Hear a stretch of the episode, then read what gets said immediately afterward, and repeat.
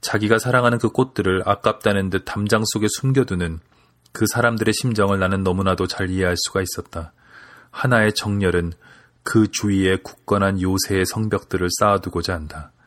그때 나는 하나하나의 사물을 아름답게 만드는 비밀을 예찬했다. 비밀이 없이는 행복도 없다는 것을.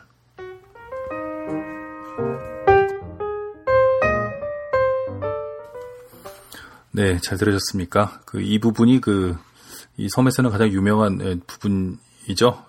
특히 앞부분 혼자서 아무것도 가진 것 없이 낯선 도시에 도착하는 공상을 나는 몇 번씩이나 해보았었다.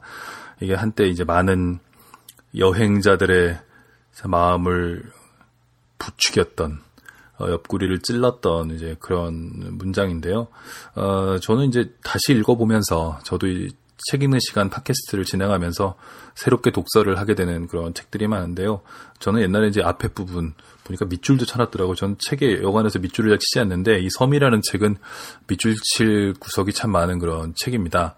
어, 사실 저는 소설에 관해서는 음, 최고의 소설이 뭐냐라고 저한테 물으면 제가 생각하는 최고의 소설은 한 권을 다 읽고도 밑줄 칠 구절이 단 한 줄도 없는데 그러나 강렬한 인상을 주는 소설 저는 이런 게 사실은 어, 제가 생각하는 최고의 소설입니다. 소설 그 자체로 완벽하게 유기적으로 어, 연결돼 있고 어, 그렇기 때문에 독자가 어느 한 부분을 딱 골라내라고 하면 골라낼 수 없는 거예요. 왜냐하면 그 한 부분만으로는 그 소설의 전체를 설명할 수가 없으니까요.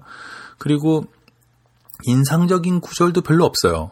어, 그런데 그 소설 전체가 하나의 인상을 형성하는 것이죠. 명장면 없는 영화 같은 겁니다. 저는 그런 게 이제 제가 생각하는 어, 궁극의 소설인데 어, 에세이는 좀 다르죠. 그래서 에세이는 읽다 보면 밑줄을 치게 됩니다. 그래서 어, 이 여기에 제가 읽은 게 벌써 한 15년, 한 20년 전이쯤 될 것 같으니까, 음, 그때 쳐놓은 밑줄들이 있는데 보면 재밌습니다. 아, 15년 전에 제가 저한테 보내는 무슨 편지 같아요.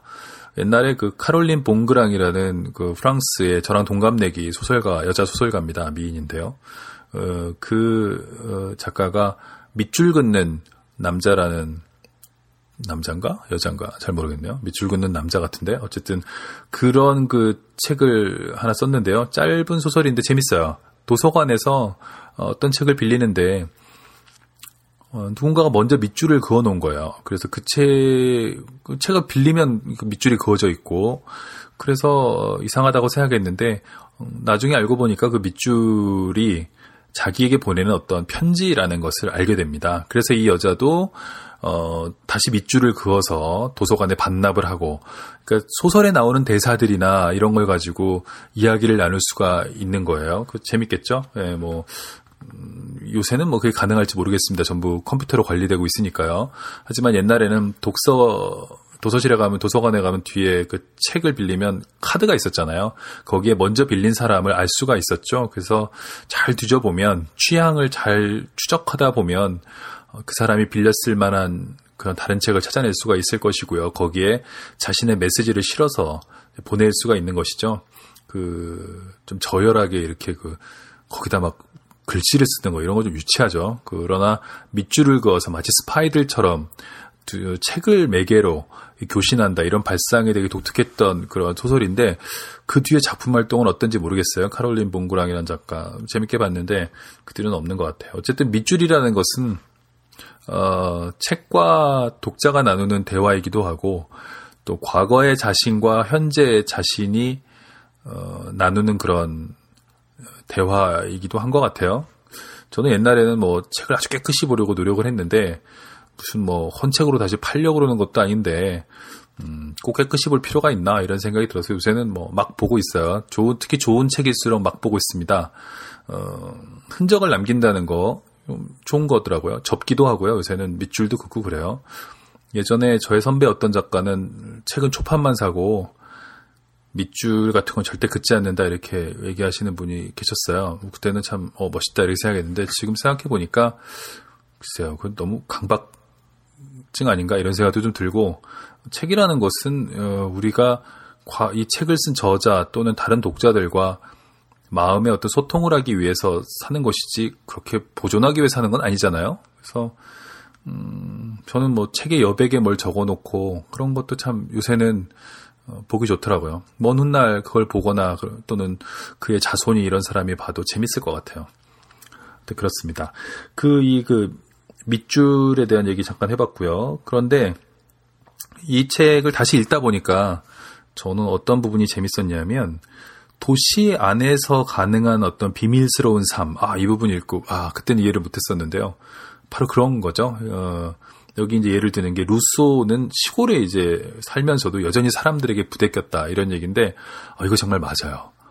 여러분 아마 그런 경험 있으실 것 같은데 어, 제 주변에도 전원주택은 아니고 뭐 그냥 뭐 하여튼 좀 시골에 가 살고 싶다고 서울 근교에 내려가서 농가 어떤 농촌 이런 데서 살고 계신 분들이 계신데 거기는 어떤 면에서 도시보다 더 프라이버시가 없습니다. 어디 갔다 와 보면 어, 집에 마루에 막 사람들이 앉아 있고 어디 갔다 와? 막 이러고 아니면 뭐 가끔은 자기 냉장고에서 뭘 꺼내 먹기도 한데요. 어, 뭐 막걸리가 있으면 꺼내서 한 잔씩 하시면서 기다리겠죠. 그렇다거나 어, 계속해서 이제 삶이 그 하나의 공동체적 삶이었으니까요. 농촌은 사람들이 침범에 들어오는 것이 많죠. 하지만 어, 도시의 아파트 같은 데 살면 옆집을 모르고도 한 1, 2년 계속 살 수 있죠. 그런 면에서 비밀스러운 삶이라는 것은 어떻게 가능한가 이런 것에 대해서 그 데카르트가 얘기한 장면 어, 재밌죠.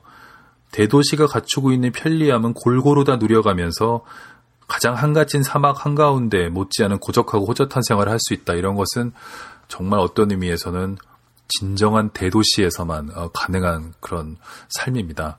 그렇기 때문에 유 역사적으로 대도시에는 사회의 주변인들이 참 많았죠. 어, 지금은 많이 이제 개방이 되고 그런 부분에 대한 의식이 바뀌었습니다만 옛날 런던인 오스카 와일드가 활동하던 그런 시대 런던들은 어, 게이들이 모여드는 그런 곳이었죠. 유, 역사적으로도 게이라든가 아니면은 망명자들 또 성적 소수자들 이런 사람들은 어, 대도시에 와서 자신의 익명성을 그 유지하기를 원했었죠. 시골에서는 뭐 그, 그럴 수가 없죠. 그런 면에서 대도시에서 호젓하게 산다는 것, 어, 비밀을 유지하기 위해서 섬으로 갈 수도 있지만 어, 도시에 갈 수도 있다는 이런 통찰은 아주 오래전에 쓰여진 책입니다만 음, 지금 읽어도 어, 맞는 것 같아요. 그래서 베니스에서는 비밀스러운 삶을 살 수 있지만 어, 베로나에서는 불가능하다는 거 아닙니까? 그래서 로미오와 줄리엣의 비밀스러운 사랑도 금방 어, 탄로가 나는 것이고요. 아무리 가도나도 즉 이 사람이 어, 그런 얘기 그런 얘기 하지 않습니까? 아무리 높은 담장을 둘러쳐도 그 리라꽃 냄새를 맡게 되는 거잖아요. 그런 것처럼 베로나 같은 데서는 비밀이 없지만 베니스에서는 가능하죠. 그 문득 베니스 하면 딱 떠오르는 이미지들이 있죠. 가면을 쓴 사람들이 막 어두운 안개가 깔린 수로의 뒤편을 걸어가는 그런 장면인데 어, 또 여기서 떠오르는 것은 그 시오노 나나미 이 로마인 이야기로 유명한 그 일본의 역사 저술가죠.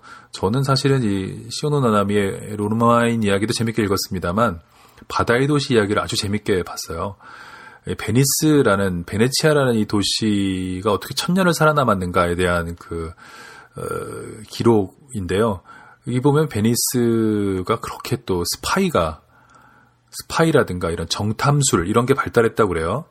강대국 사이에 끼어서 여러 가지 그 정보들을 이제 수집해야 될 필요가 상당히 많았던 그런 도시 국가였죠. 무역에 의존했었고요. 그런 걸 보면 베니스라는 곳과 비밀 이런 걸 연결하면 또 재밌고요. 또 베니스와 비밀 얘기를 하다 보면 토마스만의 또 유명한 소설 베니스에서 죽다가 생각나죠.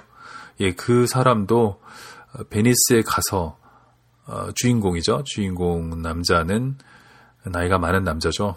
아주 아름다운 소년을 사랑하게 됩니다. 영화로도 훗날 만들어졌는데 영화도 아주 훌륭합니다. 저는 영화로도 보고 뭐 소설도 봤는데 그 베니스에서 왜 그 소설에 쉽게 말해서 그 소설의 배경이 왜 베니스일까? 왜 베로나라든가 아니면 어떤 시골은 아닐까라는 것을 이 비밀과 연관해 생각해 보면 재밌는데요. 음, 그렇습니다. 대도시에 어, 정말 사람이 많은 곳에서 진정으로 고독할 수 있다. 진정으로 자기 비밀을 간직할 수 있다. 이런 것들 생각해 보게 되네요. 장그르니에 때문에. 그래서 장그르니에가 이 얘기를 하다가 아, 파리라는 곳이 얼마나 활짝 열려 있는가 이런 얘기를 하게 됩니다. 그래서 정말 파리에는 옛날부터 망명자들이 많았습니다. 망명자라든가 정치적으로나 뭐 여러 가지 문제로 생각해 보니까 오스카 와일드도 영국에서 어, 그때는 동성애가 불법이었으니까요. 재판을 받고 온갖 그 스캔들과 사람들의 공격에 시달리다가 파리로 가거든요. 그런 거 보면 이제 당대의 문화의 중심인 대도시는 역시 그 개방성 그리고 익명성 이런 것들을 유지할 수 있는 공간이 아닌가 그런 생각이 드는데 그러고 보면 어 인터넷이라는 공간 역시 와 옛날에 대도시가 갖고 있던 특성을 다 갖고 있는 것 같아요.